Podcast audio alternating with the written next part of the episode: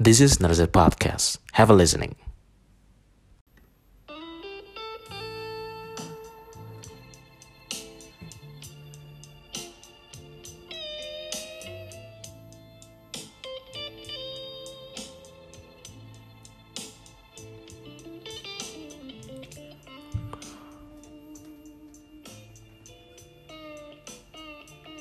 Ya, gue punya cerita, cerita pribadi uh, di tahun ini, tentunya. Um,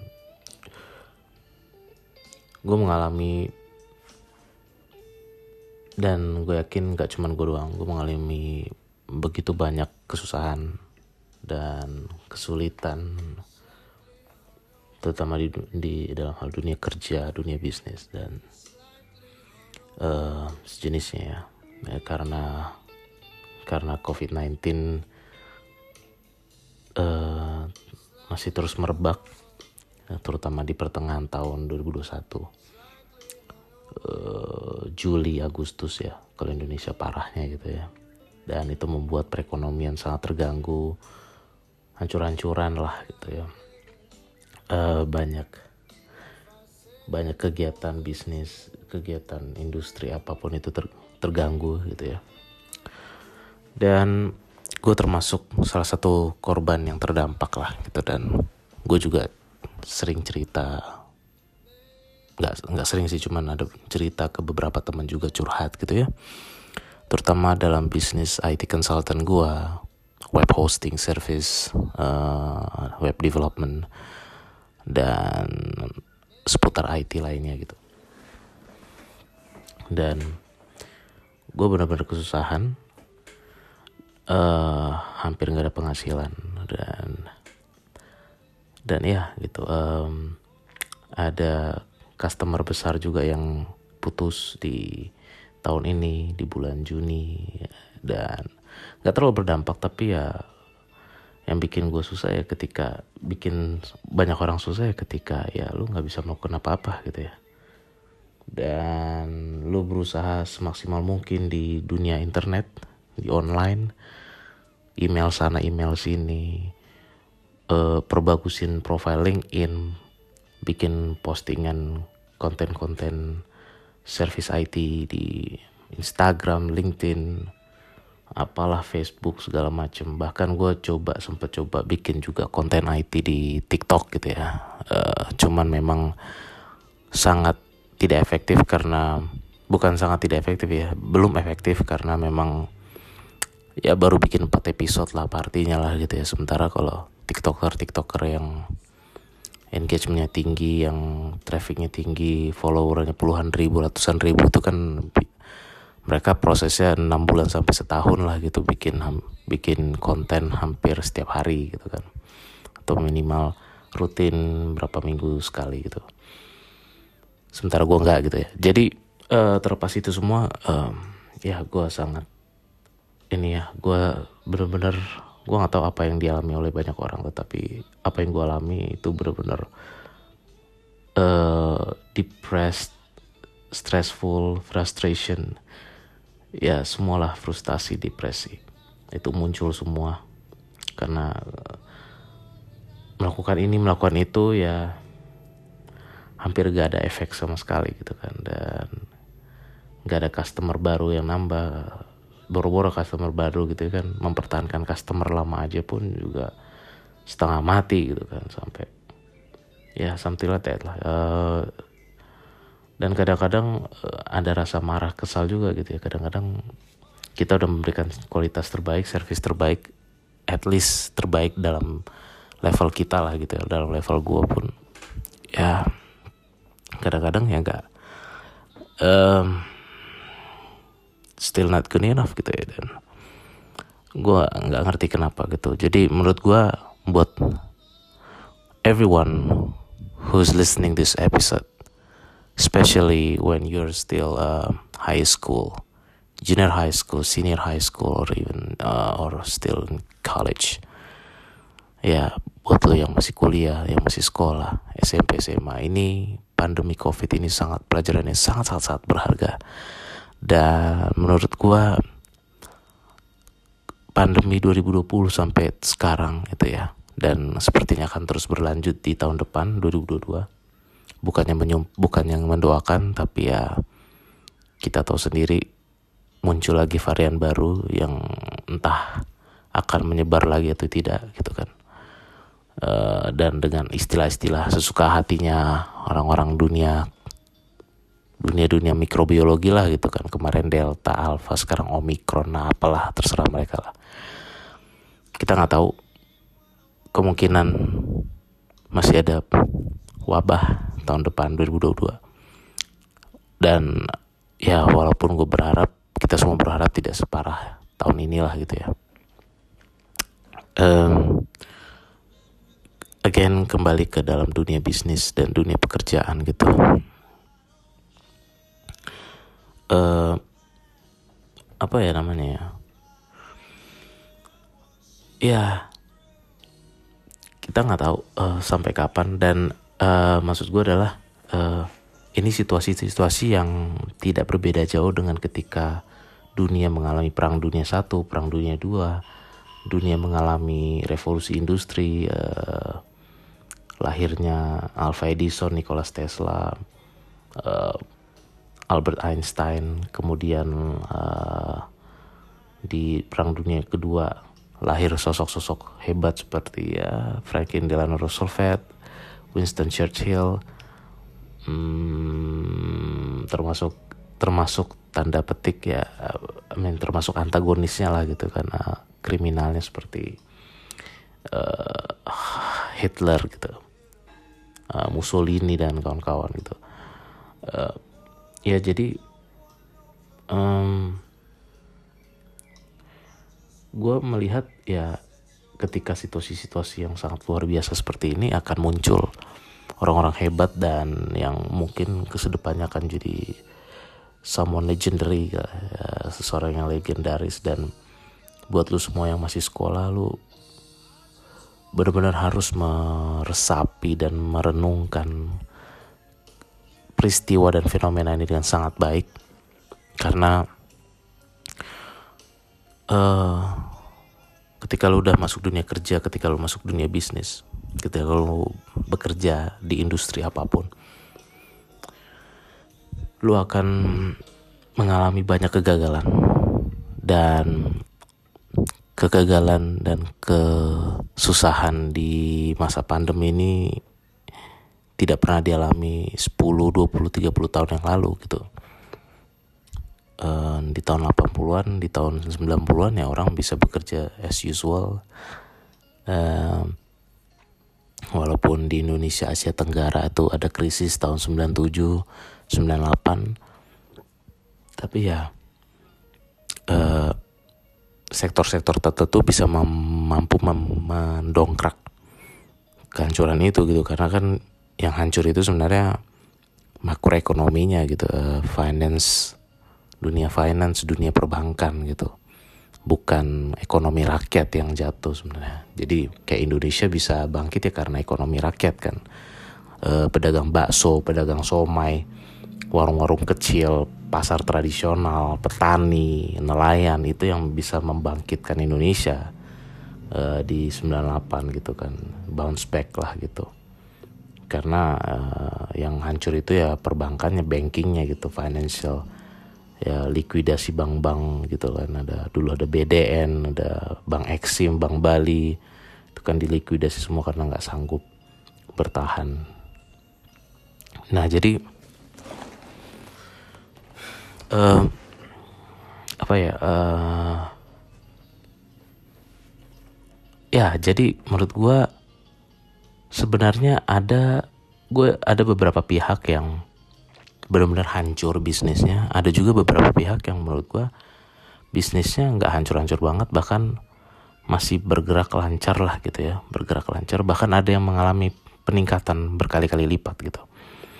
Dan yang gue sesalkan adalah yang gue perhatikan eh, baik dari internet dari komunikasi dengan orang-orang di WhatsApp media sosial eh, maupun ketemu langsung gitu ya.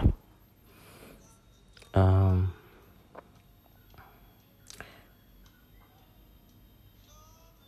orang-orang yang lagi mengalami keuntungan ini ya diam-diam aja gitu.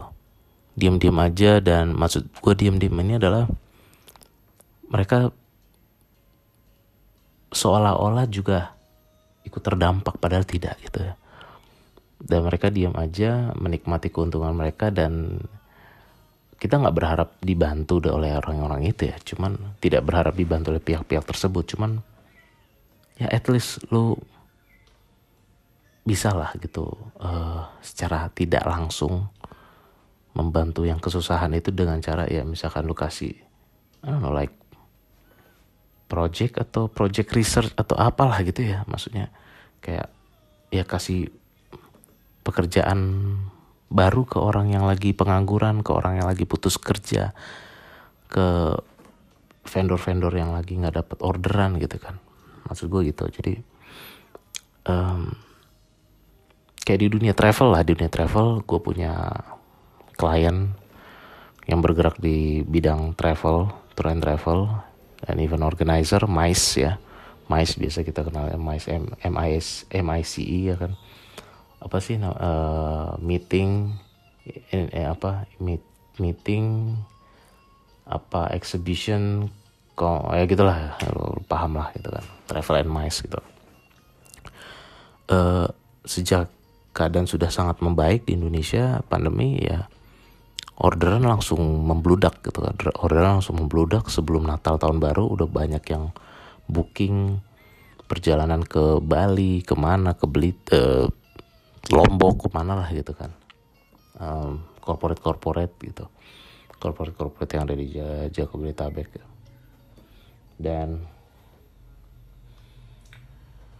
dan um, sampai Januari Februari gitu. Uh, dan tapi tidak gue gue belum mengalami belum gue belum mengalami dampak itu gitu ya. Jadi di samping kekurangan kemampuan dalam menggencarkan marketing I mean uh, bahkan klien gue itu tidak melakukan marketing apa-apa ya. Karena uh, ini adalah customer customer lama yang kembali lagi ke ke ke, ke klien gue gitu. Kembali lagi mempercayakan corporate gatheringnya dengan klien gue perusahaan klien gue. Mm, bekerja uh, membuat bisnis travel and mice gitu. Nah jadi um, ya uh,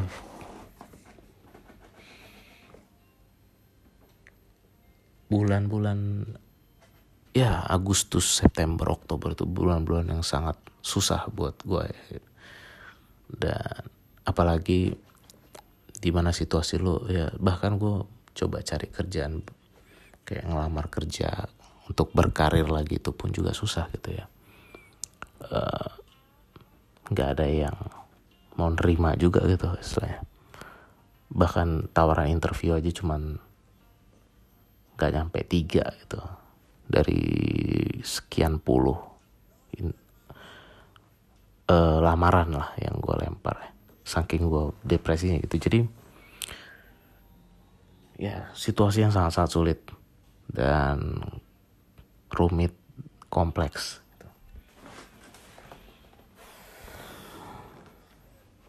dan membuat um, membuat segala hal di internet terlihat sangat mudah dan simple. Ya memang mudah simple asalkan lu rajin dan konsisten gitu ya. Tapi ya uh, internet is wild wild wide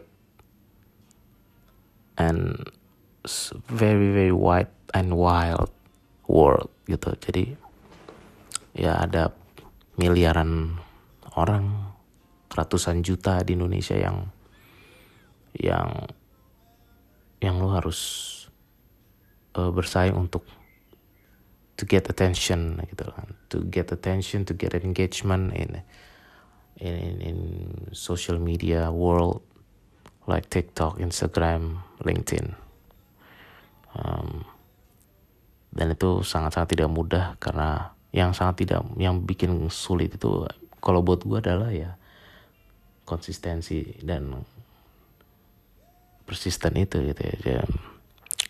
uh, rajin dan konsisten itu sangat sulit terutama apalagi kalau di TikTok kan banyak yang pinter-pinter banget editing gitu ya kreatif banget editing segala macam rapi bersih clean dan segala macam meanwhile I'm just I'm just an amateur to semi pro editor gitu uh, nothing much that I can do gitu uh, to my content it's just so I have to make my content and my context about IT more strong stronger than than than the than the the editing quality itself gitu.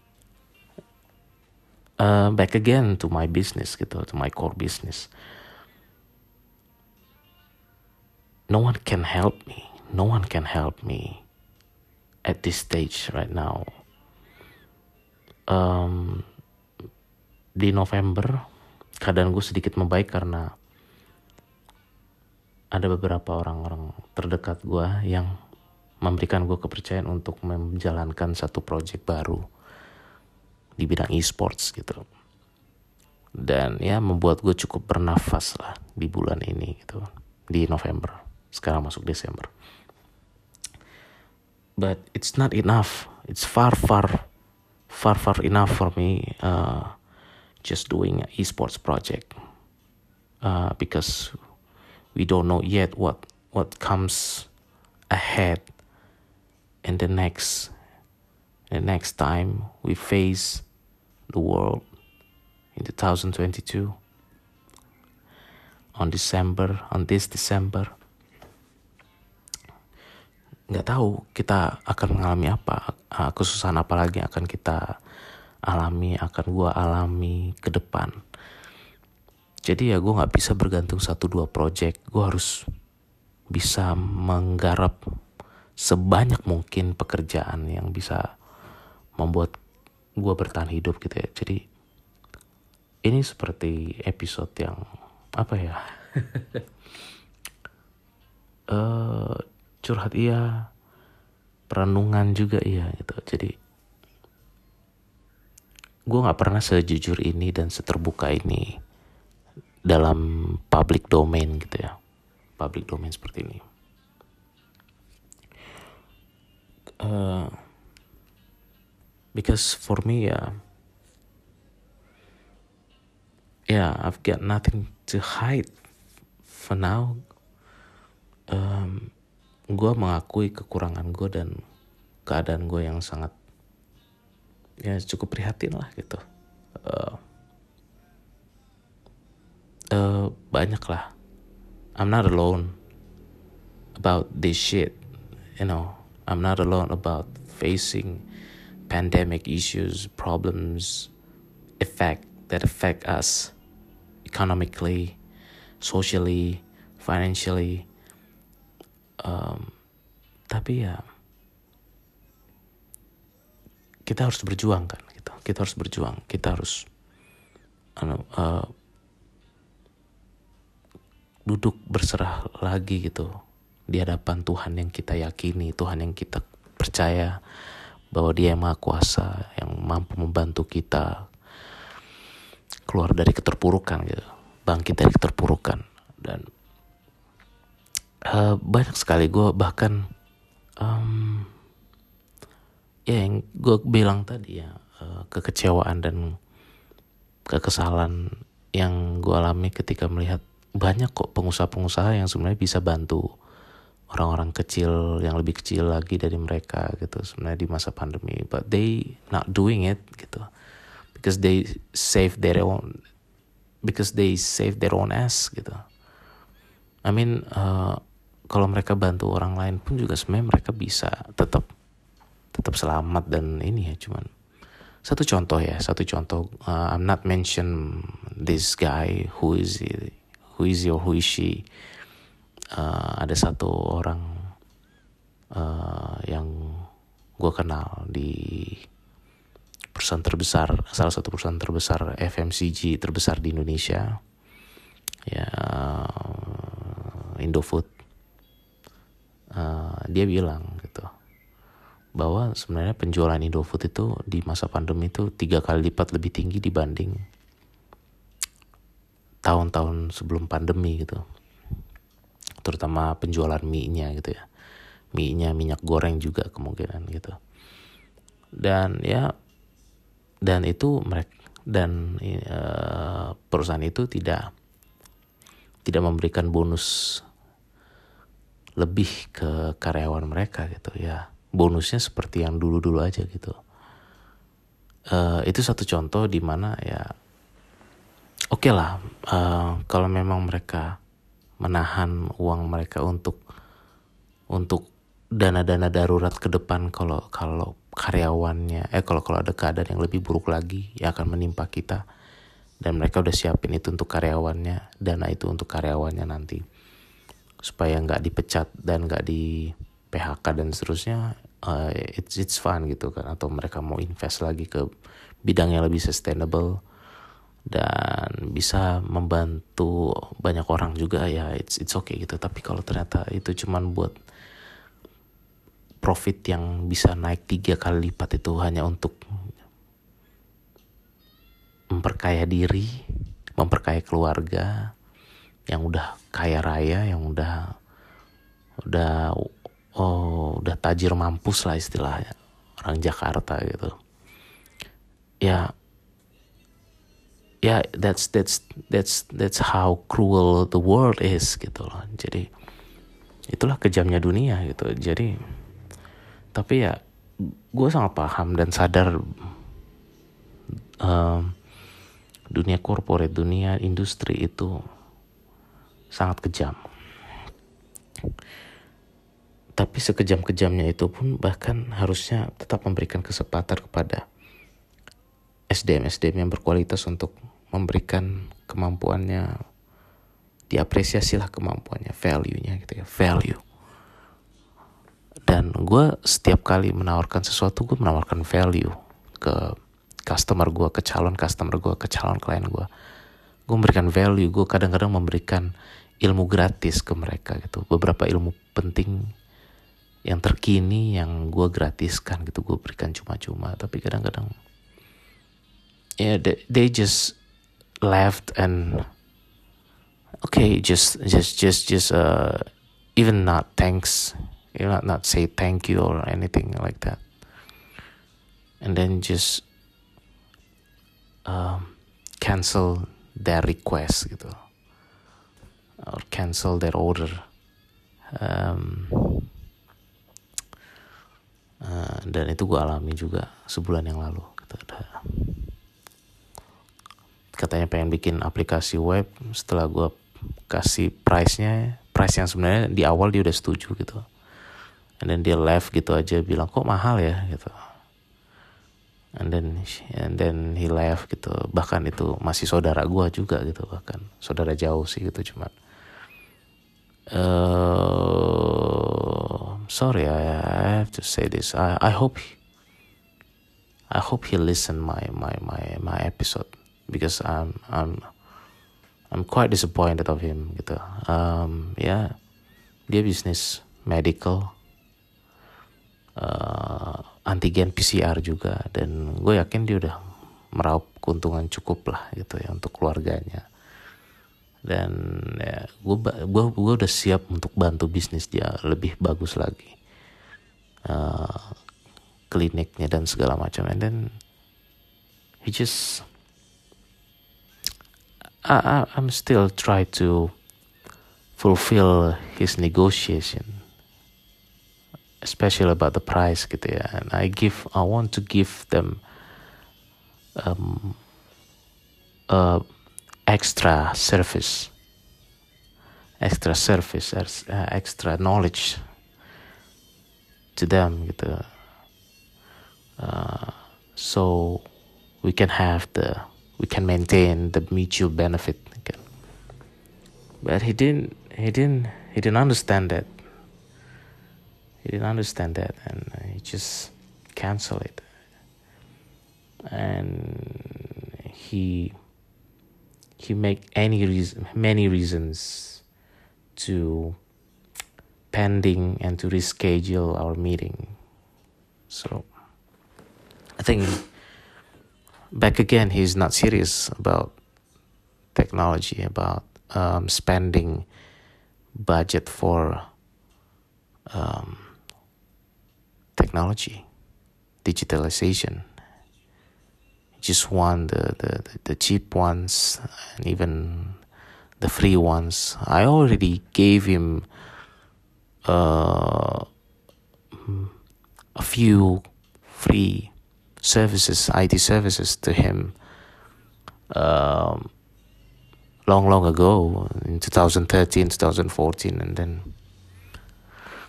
I don't understand gitu. Jadi I hope not many people like him or like his family uh, treating a professional like me uh, as as kind of trash something like that ya gitu jadi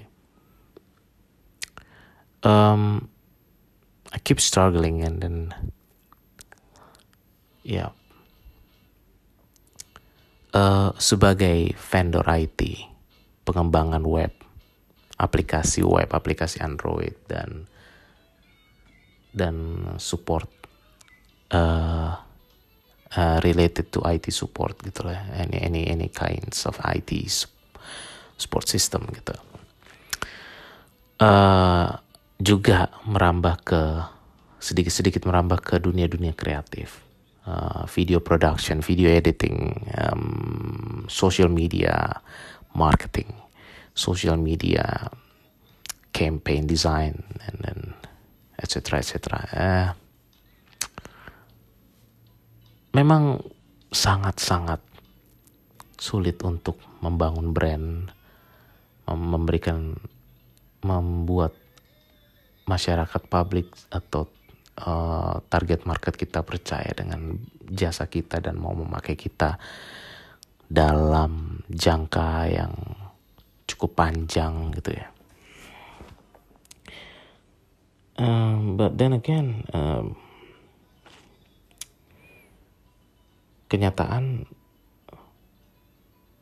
tidak selalu selaras dengan logika dan rasionalitas kita gitu ya.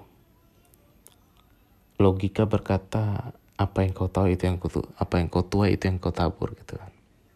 Eh sorry kebalik.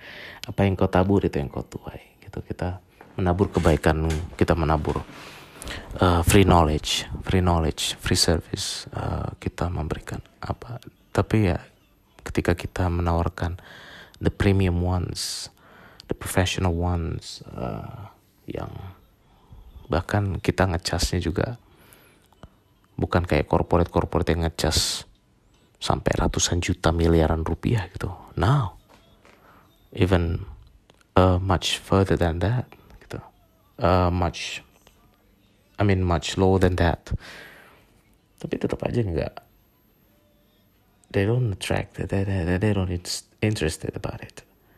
And it's not all. Uh, it's not always about. Uh, it's not always about their their their their, fault. Or it's. Uh, I don't blame them. I don't blame them. Uh, some of them need more trust. I understand it. Um, ya, yeah, tapi ya kadang-kadang uh, itulah lucunya Indonesia gitu ya itulah lucunya Indonesia yang uh, ya kita nggak bisa menghargai orang yang berkualitas dan profesional itu. Kita nggak sanggup kita nggak mau bayar uh, kita nggak mau bayar kemampuan orang yang hebat gitu. Bahkan even even orang itu sampai ngediskon atau jual murah sekalipun nggak akan dipakai jasanya gitu ya. Jadi ada yang bilang banyak dokter profesor pengangguran ya ya itulah Indonesia gitu. Jadi uh, lu harus viral lu harus terkenal lu harus penuh sensasional orang baru akan spending much to you. Itu kan lu jadi artis yang rada bokep jual diri uh, jual kasus lu berantem sama Deddy Corbuzier lu berantem sama penyanyi dangdut lu berantem sama ini sama itu hmm, lu bikin kasus disomasi masuk penjara dan segala macam baru lu bisa laku ya. Dan orang mau keluar duit banyak buat lu untuk hal yang kurang rasional gitu. Dan that's Indonesia. Itulah kenyataan yang ada di Indonesia gitu. Um, ya lu kalau nggak viral lu nggak akan dihargai. Lu kalau nggak terkenal lu nggak akan dihargai um, but that's okay. Um, cuman ya apa ya?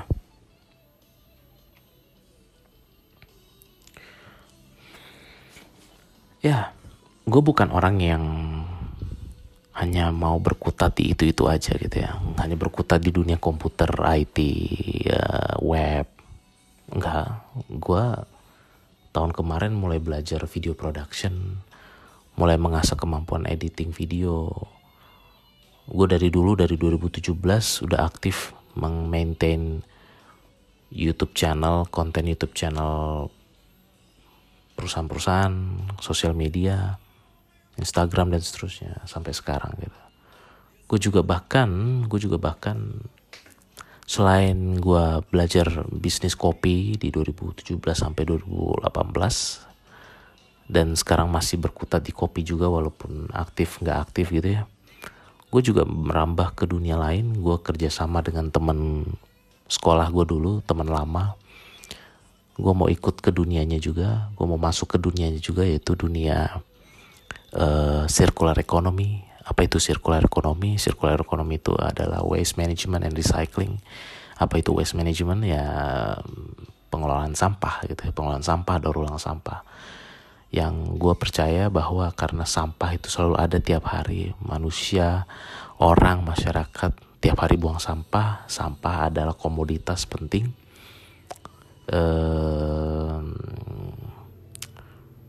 ya kalau minyak itu bakal habis, batu bara bakal habis, sampah nggak akan pernah habis selama lo bisa mengelola sampah dengan baik dan bisa menjadikan itu sebagai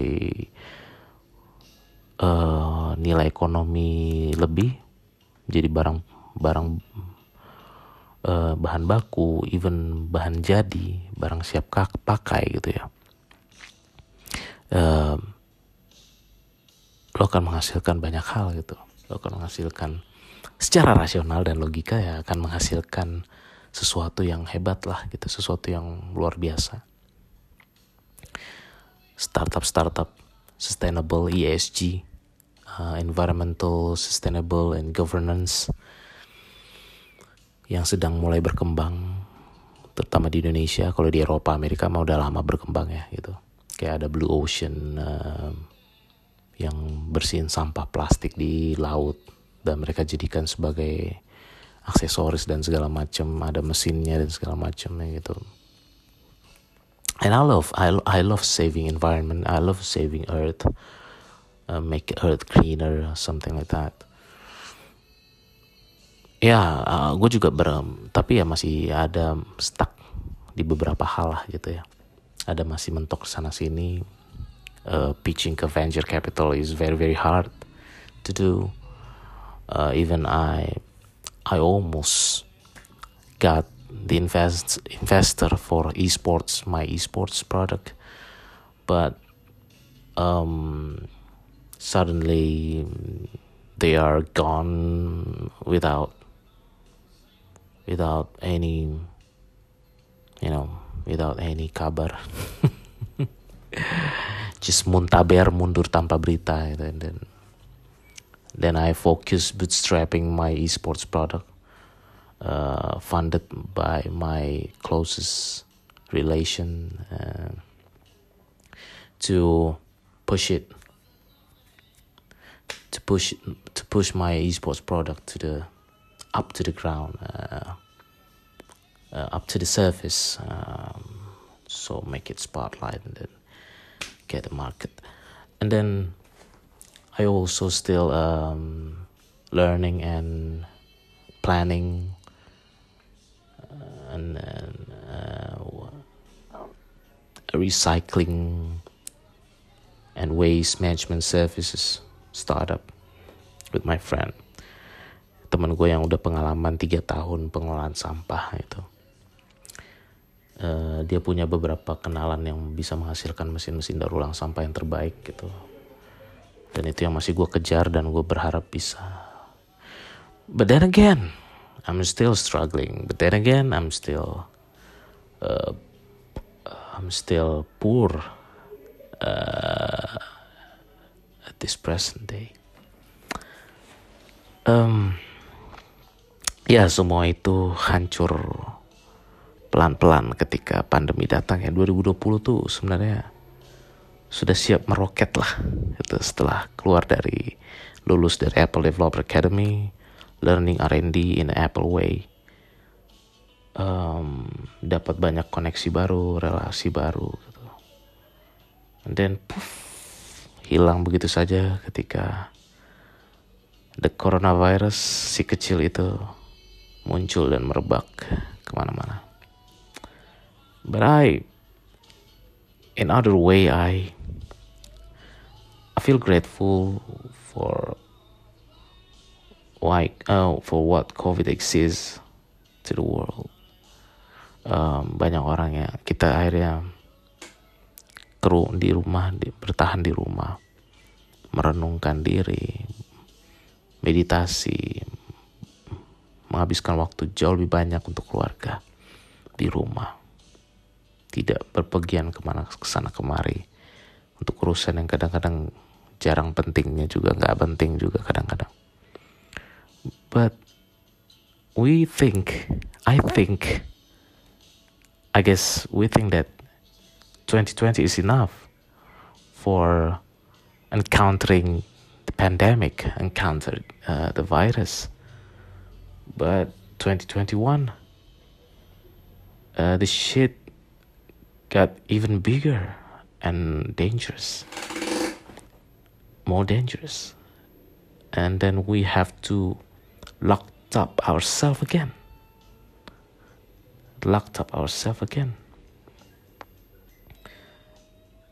At home. And then sekarang kita keadaan membaik lagi.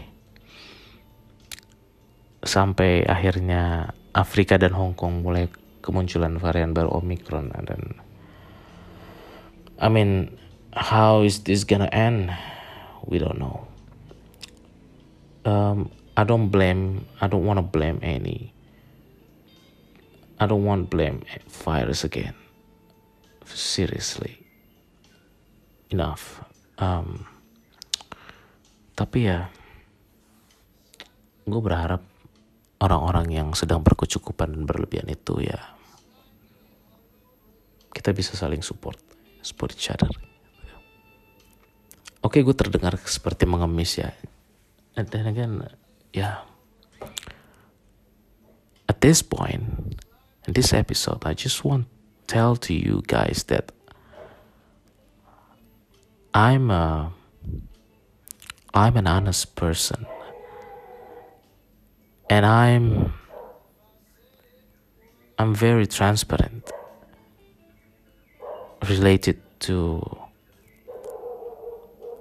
um, about any professionalism professionalism work business. Jadi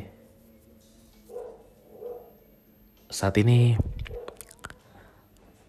um, di episode ini di podcast gue sendiri Narzer Podcast gue pengen menyampaikan ke halayak ramai ke halayak ramai bahwa ya gue adalah milenial kepala tiga yang sudah punya pengalaman cukup banyak di dunia kerja dan sedang mengalami kesusahan yang cukup berat dan membutuhkan pertolongan. Membutuhkan pertolongan um, dengan memberikan kepercayaan, trust, trust my professionalism, trust my work ethic to do anything, to do any works, to do any professional works to help your business, to help your um, company, to help your career, to help anything that you need that I can, that I capable to solve it. Um, as you know, I'm in, in, in IT industry, IT industry, computer industry, computer software industry. Um, I'm not uh, very, I'm not, I'm not a high high expert about programming, but I have a very very solid team, a very very solid de- development team, and especially in web and Android development. And, and I do business and I learn marketing since 2018 something and I'm still learning it and I'm and I'm honing my I'm honing my marketing skills my business development business strategic skill to any products that I develop with um, um, like search engine mar- uh, for it's like social media marketing, search engine marketing, SEO, yeah, stuff like that. You know, you know what I'm talking about.